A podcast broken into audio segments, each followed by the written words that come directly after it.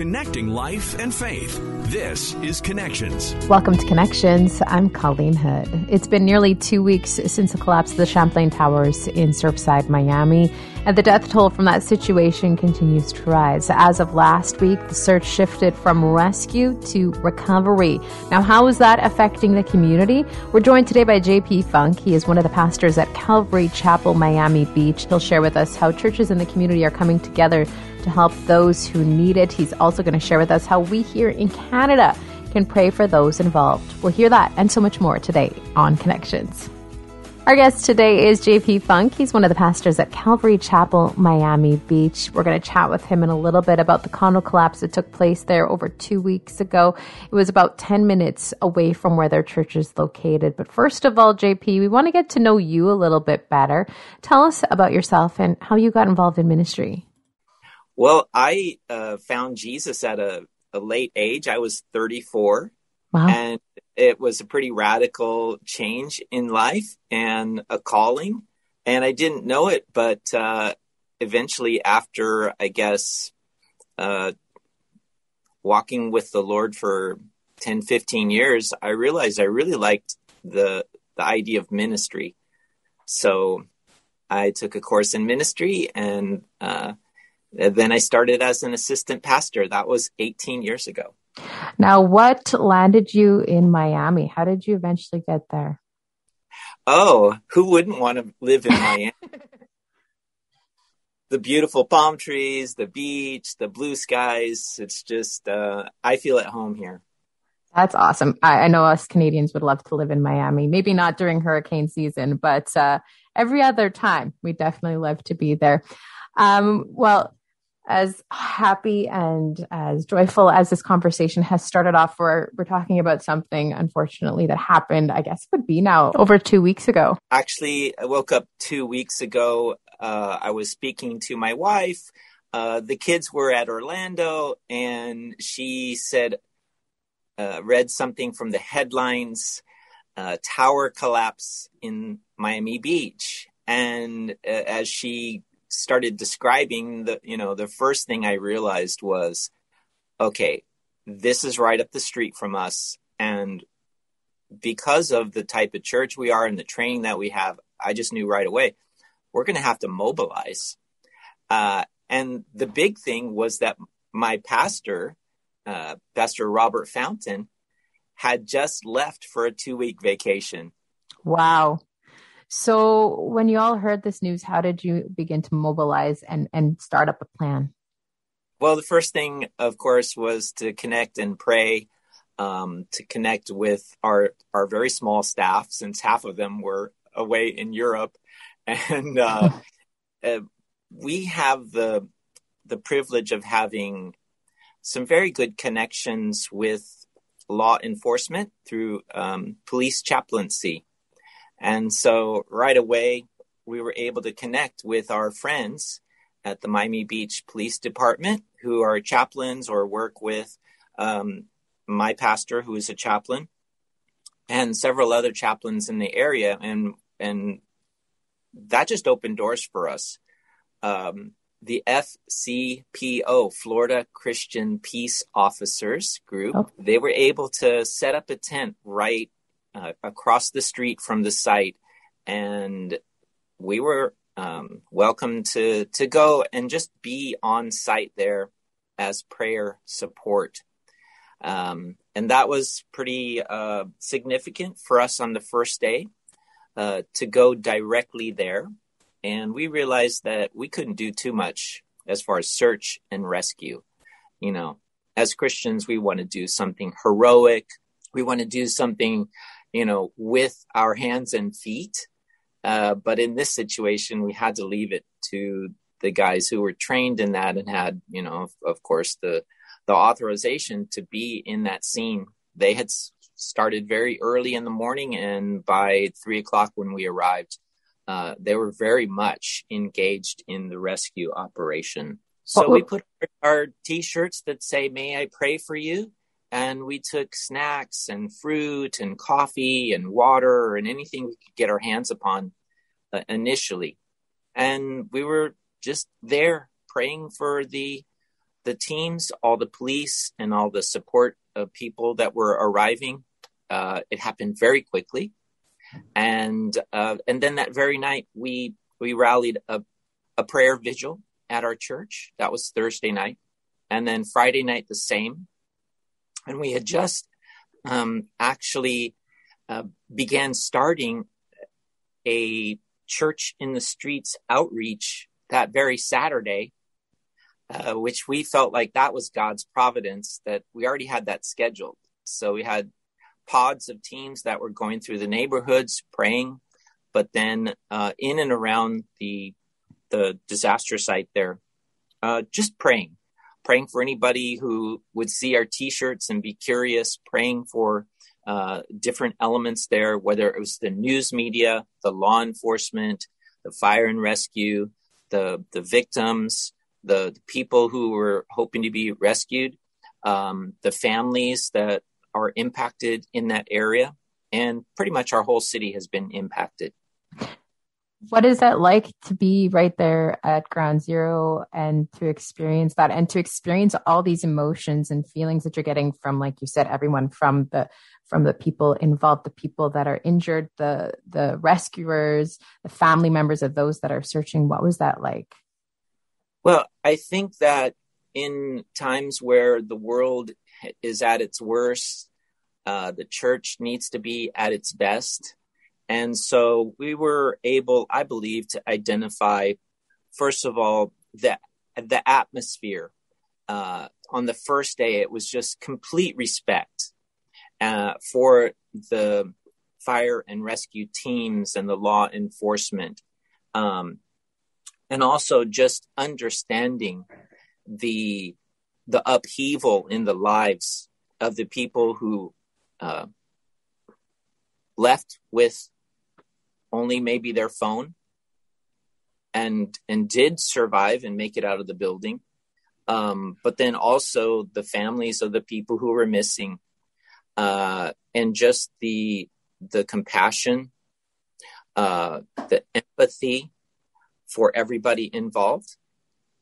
Um, after that uh, it kind of shifted a, a little bit. I, I believe that along with that compassion just the urgency uh, for the rescue. You know, they have a short window of opportunity in there, and just knowing that people are uh, very much impacted, even though they weren't necessarily uh, in the collapse or had family in the collapse. There's so many people in and around our community that were impacted. Even up here in Canada, we're far away. We're not even in the same country uh, but we're feeling we're feeling it. We we feel this heaviness from this. So I can just imagine what's going on there. What was the response like from people when they saw you with your shirts? Can we pray for you? Were people approaching?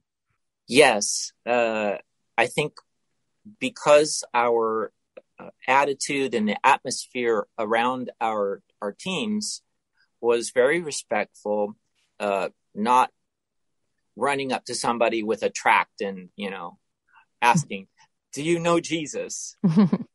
but just gently and lovingly being present.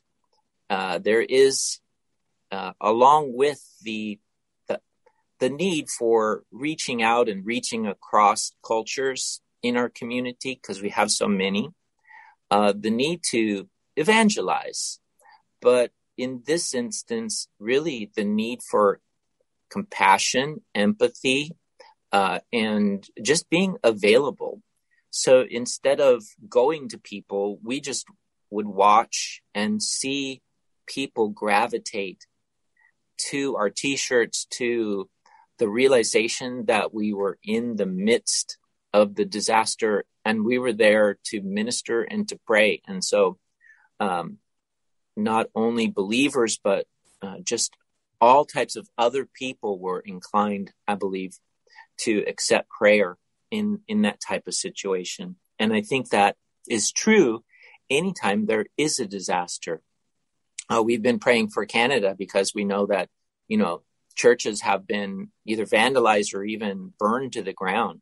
And that's just horrifying for, for us uh, to see our brothers and sisters, you know, in in Canada uh, have that impact all through that your nation. Yeah, it's definitely we're all definitely going through some difficult times at the moment. One thing that we have been reading and that we've seen is that all faith groups are coming together in this and are working together as a team as well to to help in the situation that's happening right now with the collapse. Tell us about that and what that's been like to witness that and be a part of that. Well, we live in a very cross-cultural uh, atmosphere here in Miami Beach. Uh, where the building is is typically a a very Jewish neighborhood, but in that particular building, uh, it wasn't only Jewish retirees in in South Florida, which most people would just immediately assume, but it was a very international uh, type of, of mix of people. There were diplomats from other countries. I think there were a couple Canadians that lived there, a couple Australians. You know, uh, that is Miami Beach. So we're we're already well well versed in um, reaching across cultures. Um, when when you think of the Hispanic cultures, it's not just one big block. There are distinct and microcosms of, of culture from different islands, from South America, from Central America, um, and then everybody from everywhere is here. So, so we're already um, aware and acquainted with the differences in culture. So, uh, you know, right down the street we have. Uh, whether it's Jehovah Witnesses or the Mormons or anybody else, uh, we're we're already very familiar with that mix. So we don't necessarily uh, hesitate to pray for anybody, whether they're Muslim or whether they're Jewish or or anything like that. It's been really interesting and awesome to see all of these faith groups though come together at a time be one and just forget about the differences and just love on people which has been really awesome how can we here in canada we're far away. How can we pray for uh, you guys, you guys that are out there helping? How can we pray for those who are working at the collapse still? Well, again, like I said, everyone wants to do something heroic. And we forget that prayer is the muscle of, of our faith. And prayer is the thing that touches the Father's heart. You know, from the beginning, uh, instead of praying for any specifics, uh, my prayer was to touch the Father's heart because um, touching his heart for our community means that he would open doors. So continue to pray for open doors for us. You know, it's been two weeks and uh, we're we're always looking for the opportunity to make a difference, whether that's either serving with hands and feet or with materials. So uh, we through the, our connections are trying to supply um, just small things like Gatorade or hard hats or or, or even bananas. We bought a, a load of bananas to give to some of the departments there that we heard were kind of getting overlooked. And uh, it's things like that. And in the long term, we're we're trying to to make available things like grief counseling or um, uh, trauma or or stress debriefing uh, through professionals, and uh, we see the need for that. So, uh, if anybody's listening, uh, there are uh, training programs to be certified in things like grief counseling or um, critical incident stress um, debriefings. And it's not hard and you don't need a college degree. Something to get out now because you never know when something like this is going to happen. Just like the pandemic we never anticipated that happening and everything that came along with that. It's it's always great to be prepared. Where are things at now? I know that the tropical storm hit and that obviously had an impact on everything that was going on there. What are things like uh, as we speak? Well fortunately in, we spared from the tropical storm.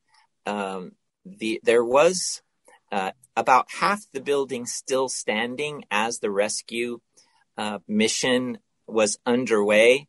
Uh, at some point, though, with the tropical storm coming, and also with the shift from rescue to recovery, uh, the decision was made to bring down the rest of the building because it was unstable. Uh, and so we were spared the impact or any destruction from the tropical storm. It went right around us, but the next one's coming. It's just where we are. There's hurricanes coming. Uh, so uh, not only with this, but we have to be ready for that impact as well. And with what you just said there, rescue to recovery, how yeah. has that? We heard that news the other day, and my heart sank. How has that changed in in that community there, in what you're seeing, and how are people handling that now? Well, we hope beyond hope, uh, but we know that after a certain point, uh, with the things that as they are, um, thousands and thousands of tons of concrete uh, just flattened, that there's very little opportunity to to find anyone still in pockets. Um, and so that does shift. And you know what? Just like your response, uh, that's the response that people are having now. Uh, from going from hope to despair. And I really believe that as we go with our prayer pods uh, tomorrow, uh, Saturday, we're taping this on Friday. You're, maybe you're listening to it on Monday.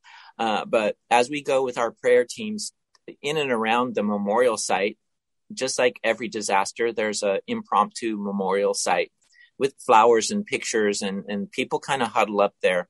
And so we know that people are going to be both very sad, very much on edge. And I, I, believe that is even a better time to minister and pray for people than initially initially people uh, uh, after a disaster, you know, they're in shock, and so we find that it's it's later, it's a couple weeks later uh, when things start to hit home, where we can make a, a, a really sweet impact um, upon the the hearts and and the minds uh, as we just start uh, pray, as we just minister with gentleness and and truth. Yeah. I guess I guess that can go either way for some people. It can impact them. A situation, a disaster like this can either pull them away from God or the opposite, draw them even closer. So it's the perfect, like you said, it's the perfect opportunity to be out there. Yeah. I think a, a, a normal, appropriate response would be anger. Uh, not only sadness, but anger, you know, looking to blame something just because it's so destructive it's so heavy and so impactful. Did this impact any of the members of your church being so close to the site? Yes. Yeah, we we uh, had either family uh, that were, were church um, goers at one time or indirectly, and everyone in our community is impacted, whether it's traffic or the loss of loved ones or, or, or hearing stories about heroism or hearing stories about you know the the loss uh, we're we're all impacted. So uh, we're in it together. And as we like to say at our church we are one. Tell us a little bit more about your church and just the demographic and a little bit more about the community that you're in. Well our our church began in the club and nightlife scene of South Beach in Florida which most people or know a little bit about South Beach, that it's a pretty rowdy place and where people come to party and soak up the ocean and the deco architecture and just, you know, kind of let wild in a hedonistic uh, outburst. It, it's known for that, but we started a church there. In the middle of that, our church grew and uh, we sort of grew out of that location and um, we were blessed to, to purchase our own building in the midst of now a very urban uh, area where there's just um, an influx of immigrants and activity and building and tourists and you know, it's not an industrial area it's still a very transient area uh, so we have uh, pretty much people from everywhere uh, at our church. Uh, I like to think of it sort of like as in Revelation uh, chapter six, where there's every tribe and every nation. They're all glorifying Jesus. That's that's kind of what it's like on Sunday morning here at our church. I love that. That's got to be a great experience. How long have you uh, been with that church? Well, I I came one day just a few months after it began, and um, I came from a really large church of thousands of people, and I came to this little church of about forty people. And at first, it was a little strange, um, but immediately um, I stuck around, and I I pretty much met all of those thirty or thirty five people, and went to lunch and I was hooked. Uh, so, uh, you know, I went from as a young believer to a brand new church plant, and I thought to myself, well, this is great. I'm on the ground floor here. You know, if God's going to move, he's going to move, and it'll just be an exciting thing to be a part of that. So that was 1994 and here it is 2021 and now I'm an old guy so we're we're focused on the younger generation uh, in our in our church so that we can you know raise them up train them up and and us old guys can move out of the way. Amazing. Um is it still small like that about 40 people or has it grown to much larger than that? No there's hundreds of people right now but for the size of our church we have this huge heart we have so many ministries uh, we have twice a week food distribution to the people who are, you know, food transient and uh, aren't necessarily uh, knowing where their next meal is going to come from, or it might be the difference between paying their light bill or, you know, paying a grocery bill. And we're able to assist them uh, uh, like that. Hundreds of, of bags of food per week um, wow. chaplaincy, prison ministries, um, nursing home ministries, you know, outreaches, inreaches. Our we have a small low power radio station. You know, so we're a small church with just this huge heart to to do amazing things and trust God. I feel like we're gonna need to chat with you again. I see the radio equipment behind you, and I was kind of curious myself. yeah, I'm in our studios, and I'm I'm about to then record an online uh, Old Testament teaching. Awesome. Uh, you know, so but we have a robust um, uh, social media and online presence that's just there and available. Uh, and so we we see that as the the future. And so uh, when COVID hit, we were able to to just run with it, and um, we're, we're, glad that uh, that the the pandemic really brought about a, a revival in our church. Mm-hmm. People who were only mediocre or lukewarm didn't see the the need to come to church and really didn't come back. So right now we're we're assisting and pouring into and watching God grow the people who are serious. So uh, instead of disaster, I, I, see it more of as a, a, revival, and I feel the same way about the collapse uh, in Surfside although it is a tragedy, uh, what it's done for us is brought uh, new connections with sister churches and the people uh, in our church uh, invigorated and energized to to do outreach, to pray, and to to not just be you know a, a church that sits on its hands. And speaking of that, for anyone who may be going through a disaster, whether it be what we're going through up here in Canada, which is unbelievable or what you're dealing with down there right now in Miami, uh, what would your words be? Maybe how we as a church can handle this situation?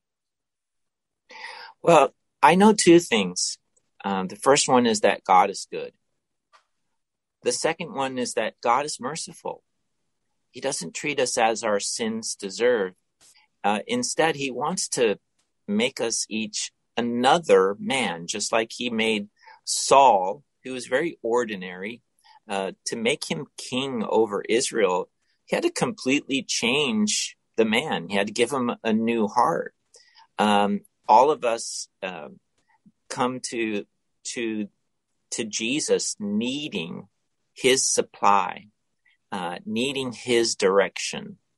Uh, so I think it comes down to just loving Jesus, believing that he is who he is, and trusting him, and and uh, you know, stepping out, not just by faith but in trust, and to to watch the Lord develop things. the, the reason that Saul uh, fell apart was he started to try to think he had it together and he could do it himself. Anytime we get like that, then we're we're ripe for our own failure. And that's the kind of thing that comes with years of experience.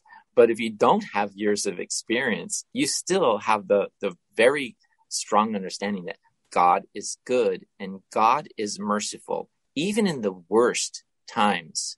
And when the world is at its worst, they really need the church at its best. So this is an exciting time to be alive. It is a God ordained time to be alive. If you're if you're in the my generation, the baby boomers, or the the um, you know the other generations, the millennials or the Generation Z right now, hmm. it's an exciting time to be alive because we are fulfilling biblical prophecy uh, just by being in this place. So let's let's get in with the what the Lord is doing, what Jesus is doing to uh, to direct history and even every calamity. For those who want to learn more about your church, want to learn more about what you guys are doing, how can they go about doing that? Uh, just go to our website. It's calvarymiamibeach.org. And it's C A L V A R Y, Calvary, Miami Beach.org. Awesome. Thank you so much for joining us today. We appreciate it. Ah, it's great to be with you, Colleen.